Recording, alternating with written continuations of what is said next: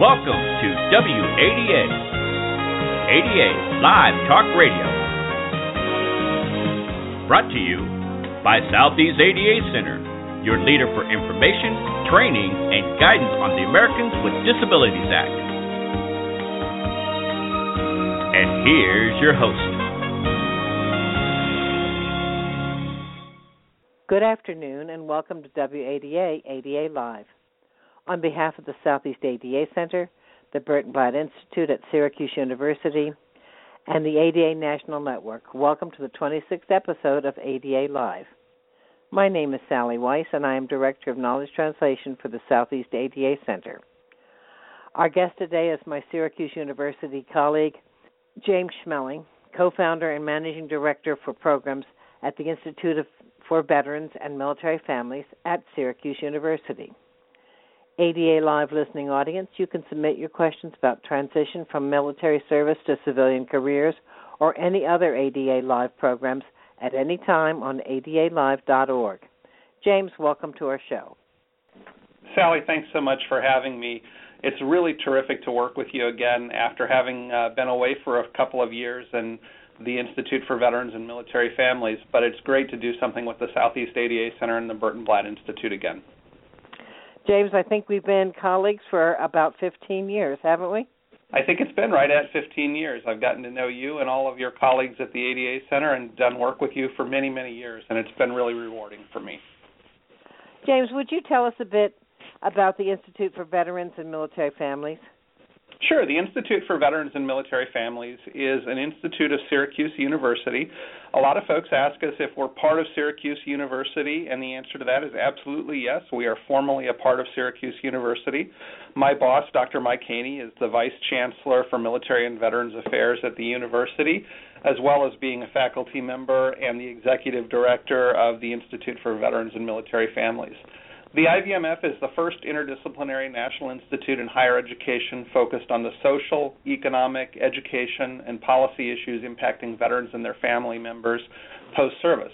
Through our focus on veteran facing programming, research, policy, employment, and business and industry or employer support and community engagement, the Institute provides in depth analysis of the challenges facing the veteran community, captures best practices, and serves as a forum to facilitate new partnerships and strong relationships between the individuals and organizations committed to making a difference for veterans and military families. James, thank you. My next question for you is what are the primary issues veterans have in making the transition from military service to civilian careers? I think probably the most important issue that veterans face is making an informed decision. They don't know what they don't know in many cases, military service is the only thing they've known. In my case, I went into the military about three hours after I graduated from high school, so the first six years of my career were all in the Air Force. And when we're making the transition out of service, we need to understand what our options are, why we might choose those particular options, and what the long term implications of those options are going to be. The military is doing a lot with this through a program called Transition GPS, which is the transition assistance program that all service members have an opportunity to participate in. And their three focus areas are careers, or what are you going to do for employment, education, or how are you going to get the training and education that you need to pursue the goals that you want to pursue, and entrepreneurship, or small business ownership. The Institute for Veterans and Military Families actually runs part of the Transition GPS program in collaboration with the SBA for the Department of Defense and Department of Labor. And the reason that that becomes important is that we know an awful lot about what the transition challenges are and how to help veterans address those challenges. I think also they come to an issue where business and industry, employers, don't really know enough about military veterans and the skills, characteristics, and traits that they bring from their military service into the civilian workforce. And we've actually done an awful lot of work in this area to help understand what strengths people bring and help business and industry establish their career programs much as they've done for people with disabilities and earlier as they did for women and ethnic minorities, in order to understand what are the competitive advantages that veterans bring to their organizations. I think when you mix those two things, military members needing to understand what's out there and available, and business and industry recruiters and hiring managers not understanding how veterans fit into their organization, it can sometimes present a barrier. But fortunately, it's an easy enough barrier to address because primarily it's an information and attitudinal barrier. And that's why we've spent an awful lot of time focused on that. We developed the business case for hiring a veteran a few years ago, which is a review of over 30 years of academic peer reviewed literature that focused on what it was about military veterans and military service that contributed to their ability to be advantageous hires for companies. And the 10 areas that we focused on were the following veterans are entrepreneurial. In other words, they will take an opportunity and make the most of it. They have high levels of trust, both that you can trust them to do what they say they're going to do or what they've been asked to do, and that they trust their leadership and their organizations to do well by them, and that results in more engaged employees. They're very adept at skills transfer across contexts and tasks, and that's because we ask them to do so many things that are both inside and outside of their expertise, and that they develop the ability to take the skills they've learned in one circumstance and apply them in another.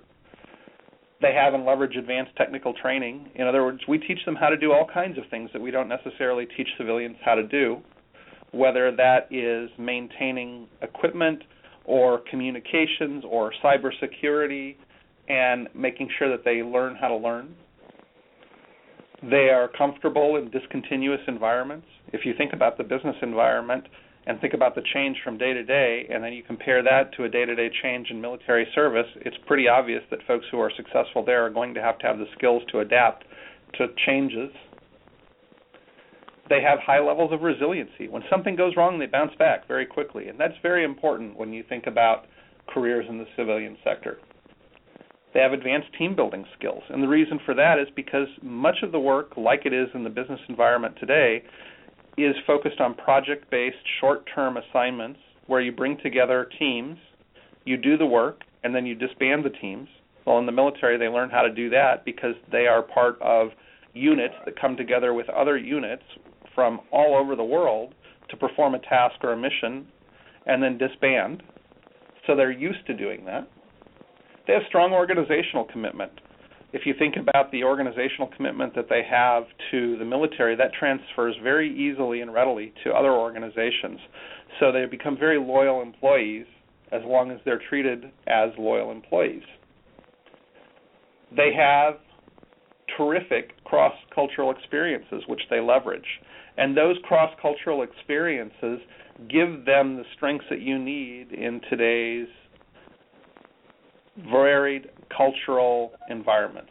And they have experience and skills in diverse work settings. And if you think about the fact that the military was one of the first places to desegregate, that's fairly intuitive. We're still struggling with that in some areas in the military, as you've seen with women being integrated into combat roles but I think we're doing that more quickly than a lot of forces have done and a lot of companies have done across the board.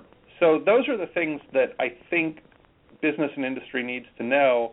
And if they knew and absorbed that, then there would be less barrier perhaps in making that transition. James, that's fascinating. ADA Live listening audience, you can submit your questions about transition from military service to civilian careers or any other ADA Live programs at any time on adalive.org. And now, a word from our sponsors. The Institute for Veterans and Military Families at Syracuse University is the first interdisciplinary national institute in higher education focused on the social, economic, education, and policy issues impacting veterans and their families post service. Through our focus on veteran facing programming, research and policy, employment and employer support, and community engagement, The Institute provides in depth analysis of the challenges facing the veteran community, captures best practices, and serves as a forum to facilitate new partnerships and strong relationships between the individuals and organizations committed to making a difference for veterans and military families. For more information, please visit our website at www.vets.syr.edu. Welcome back. We are talking with James Schmeling, Program Director for the Institutes for Veterans and Military Families. James, are there differences for veterans with and without disabilities? Sally, that's a great question. There are some differences. There are also more similarities than most people understand. And if you look at civilians with disabilities and veterans with disabilities in similar ways, you'll see those similarities as well. Right now, the two primary disabilities that most people are concerned with related to veterans in transition are PTSD, or post traumatic stress disorder, sometimes called post traumatic stress without the word disorder, and traumatic brain injury. Those are actually two common disabilities experienced very widely in the civilian population as well. Right now, about 30% of all veterans will transition with some diagnosis related to post traumatic stress or traumatic brain injury. Maybe a little bit higher if you include all of the other sorts of disabling injuries, including loss of limbs or other injuries sustained during their service. However, if you compare this to the civilian population, it's very interesting. Roughly 50% of all civilians who have never served will have some experience with post traumatic stress. And the most common cause of post traumatic stress is actually car accidents. And the symptoms of dealing with post traumatic stress that are most common are flashbacks of what happened at sort of inopportune times. However, when you think about that in the context of a car accident, the drawback might be that the individual stops a little bit longer at a stop sign and makes the person behind them a little impatient. Or when the light turns from red to green, they might hesitate and look an extra time in each direction. Again, the only real detriment is the person behind you has to wait an extra second before you proceed into the intersection. Those are not necessarily bad things to have happen. As a result of being more cautious, the rate of next accidents probably declines. Similarly, for military veterans with post traumatic stress, they may have memories of what have happened that are triggered by certain aspects of their day to day life. For instance, a loud noise may startle a veteran more likely than it is to startle someone who doesn't have post traumatic stress, which was caused by exposure to and hearing lots of gunfire or mortar rounds exploding. But again, having an extra pause during a loud noise may not be that big an issue in the workplace. Others with post traumatic stress report wanting to work in an office where they can see who's approaching them and that's usually a pretty easy accommodation and there are terrific accommodation resources from the ADA network and from the job accommodation network that will talk about how to provide accommodations in the workplace. Similarly, for traumatic brain injury, the number one cause of traumatic brain injury in the civilian population is actually organized and unorganized sports, soccer and football in particular. And that traumatic brain injury is often cumulative in the civilian population because of repeated exposure to those hits during a, a rough and tumble game. In the military, that traumatic brain injury may be sustained as a result of a nearby IED. The symptoms are going to be very similar. In some cases, it might be memory loss. In my case, I have no traumatic brain injury, but I certainly feel like I have memory loss and have to rely on Outlook every day for calendar reminders of when I have appointments. Those are the kinds of accommodations that are very commonly used for people with memory loss related to traumatic brain injury. There are other kinds of accommodations, again, for traumatic brain injury as well. Again, not really an issue. When we look at the other factor that people are concerned with with post traumatic stress, there's a concern related to workplace violence. And that's actually one of the most searched terms on one of our sites related to veterans and disability and the workplace is post-traumatic stress and workplace violence. But I think that that's mostly a manufactured concern, and it's manufactured by the media. The number one occupation in the country where there's workplace violence is actually construction workers. But you'll never see a headline in a newspaper or in a newscast that says construction worker committed violent act on job site because it doesn't sell newspapers. On the other hand, if you see a headline related to a veteran, even if there is no connection whatsoever to their military service, the fact that they ever served is always the lead in the story. And again, it's because it sells media. It's not because it's a real concern. Workplace violence is a very, very, very minimal part of experience with veterans and post traumatic stress disorder and is much likelier to be in other populations in the civilian population at much higher rates comparatively. I think another component of the differences for veterans with and without disabilities are the supports that they have as a result of their disability.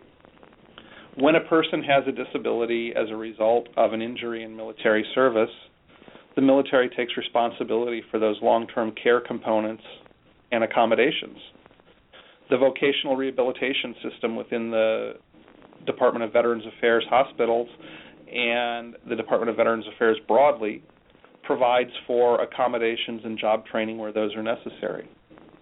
There are also a variety of accommodation programs within the Department of Defense that provide training for electronic accommodations, which then can be taken by the military member into their civilian role when they transition. The healthcare component is interesting. For a person who has a service connected disability, the VA will always be the provider, the principal provider of care. But for any veteran who's transitioning, they have five years of care from the Department of Veterans Affairs for their medical concerns and needs. The other component of it that I think is really interesting is there is some protection within the law under USERRA for veterans with disabilities who are returning to their civilian role. And this is particularly important when we talk about Guard and Reserve members who have been activated multiple times and then who come back to their civilian roles with an injury. USERRA actually provides more protection than the ADA does for the veteran who needs to have an accommodation when they return to work. Not only are they entitled to the opportunity for an equivalent job when they come back to the one that they left behind, if they have a disability, they're entitled to accommodations which rise above the standard in the ADA. Finally, they're also entitled to training and retraining for equivalent or even promoted positions under USERRA to overcome any barriers related to the injury that they've sustained while they're in service. On top of that, VEVRA, the Vietnam Era Veterans Reemployment Adjustment Act, provides for a goal of having 7% of the workforce be veterans. And when you combine that with the other component of the Workforce Act and you look at the Rehabilitation Act, you have Section 503 and its enforcement guidance from OFCCP, which has a 7% goal for people with disabilities if you hire a veteran with a disability, you get to count them in both pools. So, hiring veterans who have service connected disabilities will help you meet VEVRA's outreach goals and the inclusiveness of people with disabilities into the workplace goals for federal contractors. I think finally, the last thing to say about veterans with and without disabilities is that they're the same in terms of being people who have characteristics, skills, and traits which are valuable in the workforce. And it's the same as civilians who have never served. Disability is only one part of who someone is, whether they're a veteran or not. Thank you, James. What do you see as policy issues to be addressed in order to support veterans with and without disabilities? I think perhaps the primary policy issue to be addressed relates to certifications and licensure. I think that's one that's being addressed by many of the states. Right now, we train and educate veterans in a military education and training system that doesn't take into account any of the national or state level licenses for the most part. There is an opportunity for military members to obtain civilian licensure or certifications while they're doing training and education in some cases, but it's not as a matter of policy the case. So, for somebody who's a truck driver, for instance, in the military or a heavy equipment operator, getting a commercial driver's license in the civilian side used to be very difficult. It was a policy issue that had to be resolved by the Department of Transportation at the national level and by the individual states in order to allow them to get a commercial driver's license without having to go back through extra training and education, which they probably didn't need. In some cases, it's with a road test or a verification of knowledge test. In other cases, it's simply an exchange one to one of your military driver's license for your civilian driver's license those kinds of things happen across the board, whether that's in medical areas, nursing, med techs, pharmacy techs, as we already said, transportation and logistics. It also can happen related to civilian certifications, which are not policy issues per se, but if we allowed for payment of those civilian certification exams as part of the training and education that military members receive, they could go out with a Microsoft certification or a Cisco certification or a project management or human resource related certification that related directly to their jobs, duties, and roles. Doing those kinds of things levels the playing field very quickly and easily for most military members. Importantly, it's also family members, not just the veterans, but the family members who have also served by giving up their time, by making multiple changes in careers, by sometimes restarting careers at junior levels as they transition from one location to another, or changing careers entirely. And I think that the policy issues, if we really think about them, are about ease of moving in and out of service and of recognizing all of the things that you did in service and getting the appropriate recognition of those in order for business and industry to be assured that you're a good hire that's equivalent to somebody who's never served but has received other training and education, bachelor's degrees, associate degrees, and so on. I think many companies are also beginning to understand the value of veterans. Some companies have even said to veterans, we don't need you to have an undergraduate degree. We know that you've had the training and education and the success that the bachelor's degree would otherwise measure for us with a person who's never served. So I think those are the interesting areas right now. Thank you, James. We're going to pause now for a word from our sponsors. The Southeast ADA Center is your leader in providing information, training, and guidance on the Americans with Disabilities Act and disability access tailored to the needs of business, government, and individuals at local, state, and regional levels. The Southeast ADA Center, located in Atlanta, Georgia, is a member of the ADA National Network and serves eight states in the Southeast region. For answers to your ADA questions, contact the ADA National Network at 1 800 949 4232. Welcome back. We're talking with James Schmeling, Program Director for the Institute for Veterans and Military Families at Syracuse University. James, please tell us more about the Entrepreneurship Boot Camp for Veterans with Disabilities and its success. Sally, I'm going to back up and tell you about our overall entrepreneurship and small business programs, and specifically about the Entrepreneurship Boot Camp for Veterans with Disabilities. We started the Entrepreneurship Boot Camp for Veterans with Disabilities back in 2006 and 2007 was our first class. 17 folks went through that program, and they've had amazing success since then. That's given us the opportunity to expand that program to 10 universities, to create a new program for veteran women and transitioning women service members and women spouses called the Veteran Women Igniting the Spirit of Entrepreneurship. And from there, to expand out into Boots to Business, which is part of the Transition Assistance Program, and which we've trained with the SBA and our partners over 33,000 folks in, and Boots to Business Reboot, which is for veterans of all service eras and which is co sponsored with the Marcus Foundation, First Data, and the Small Business Administration. These programs have provided education and training opportunities for veterans. We know the amazing success we've had with the Entrepreneurship Boot Camp for Veterans with Disabilities, and I'll tell you a little bit about that in a moment. But broadly, what we found from our research before we started these programs is that veterans, just like people with disabilities, start businesses at rates higher than the civilian population who's never served. They're successful at higher rates. And we know a little bit about why this success, and we know a little bit about why some of the reason. Just like people with disabilities, veterans at one point had fewer career options, and so they started businesses more often.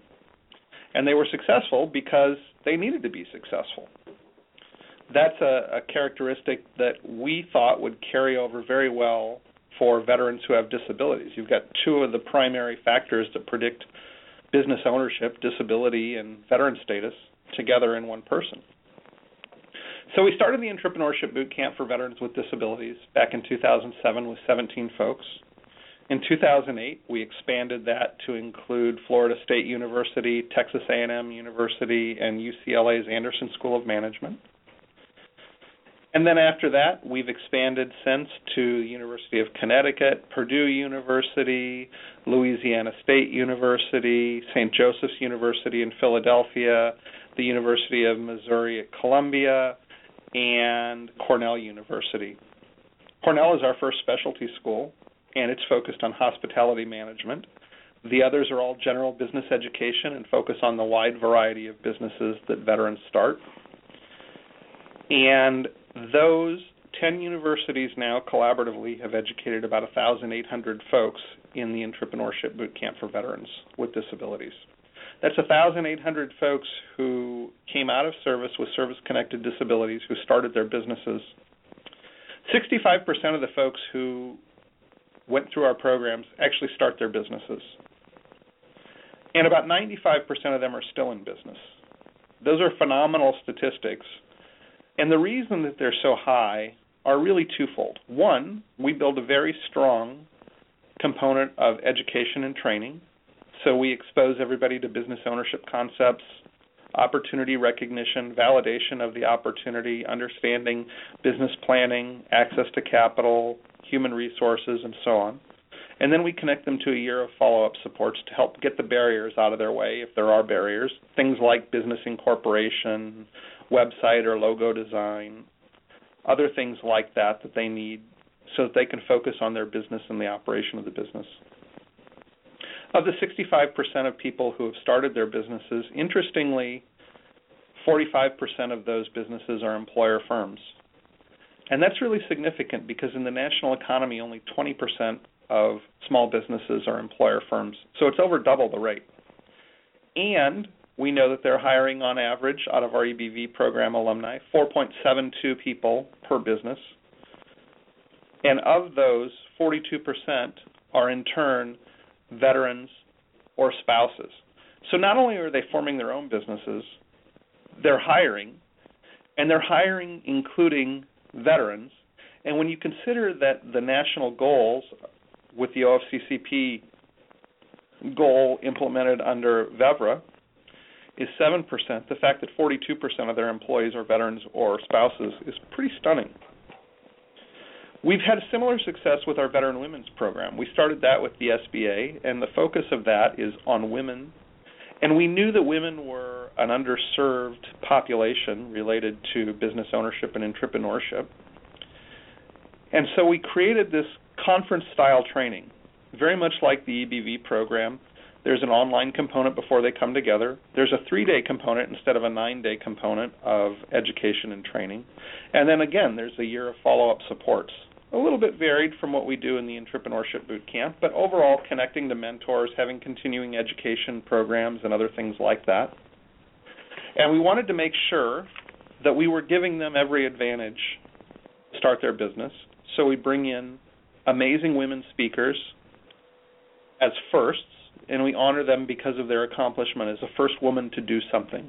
Might have been the first woman general, the first woman four star general, the first woman who commanded a tank platoon, the first woman who was able to be the senior most person in the Navy or the Coast Guard, the first woman who had a particular business, the first woman pilot from the Air Force, who, by the way, also was the first woman Latina pilot in a commercial airplane. And we give them that inspiration of people who can do it. We bring in business owners with experience. We bring in women mentors. We bring in women faculty members. I have the privilege, additionally, of teaching in that, it's one of my favorite programs to teach in because we get to see the amazing enthusiasm of women who have essentially walked away from their veteran status other than this, and this is the first veteran event they've ever attended. And they open their eyes to the community that's around them and the support that they have from their other women veteran colleagues and what that means for business success. Very similarly, to the program I mentioned earlier, we have about 63% of all of the women who go through that program who start their own businesses. Now, you don't have to be a woman with a disability to go through this program, but we know that women veterans often have disabilities. We know that spouses often have disabilities. And so absolutely a welcoming environment. All of our facilities are accessible. We do them in accessible hotels, and we make sure that we provide appropriate accommodations for everyone who needs an accommodation to learn and participate in these. As I said, about 63% business startup rate, 95% stay in business. The same is for the Entrepreneurship Boot Camp for Veterans with Disabilities. They hire slightly less. Instead of 4.72 per business, it's 4.27. But again, interestingly, it's about the same number 45% of these businesses are employer businesses. And they're hiring other women veterans and women family members so they're taking care of their own community, which we know also happens in the disability community. Disabled business owners tend to hire people with disabilities because they know that the disability isn't a barrier. It's the same thing related to veteran business ownership. They know that veterans have strong likelihoods of success. And if you remember those 10 factors that I told you about earlier related to the skills, characteristics, and traits that military members bring into employment, they bring those same characteristics and traits. And I think of those, perhaps most important is persistence towards a goal, that they are determined to succeed for a variety of reasons. In addition to the programs that I, I just talked about, the EBV program and VWise program, there's another one called Boots to Business Reboot. And Boots to Business Reboot is a two day training program during Veteran Small Business Week, in about 10 days, we'll actually do 32 of those around the country. And if you search for SBA Boots to Business Reboot, you'll find the calendar of events for all of those.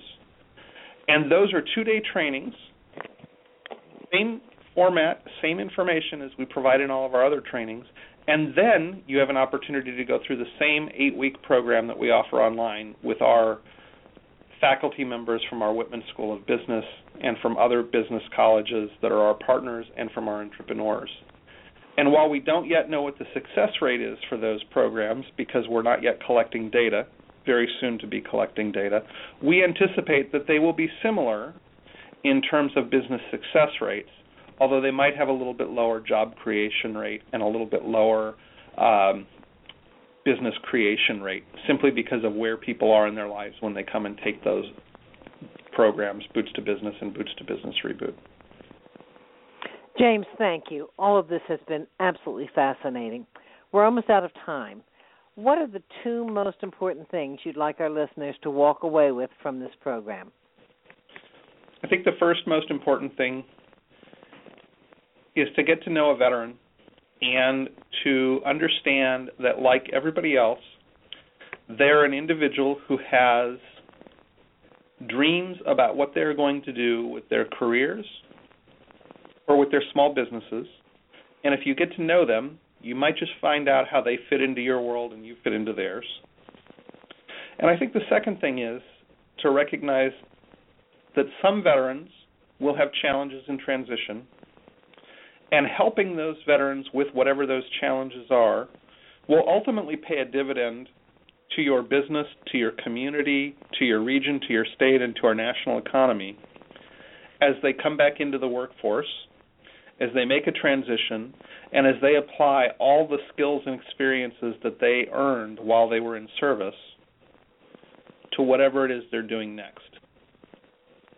At this time, I would like to thank James Schmeling Program Director for the Institute for Veterans and Military Families, for joining us today on WADA ADA Live. And thank you also to our ADA Live listening audience. The Southeast ADA Center is grateful for your support and participation in this series of WADA ADA Live broadcasts.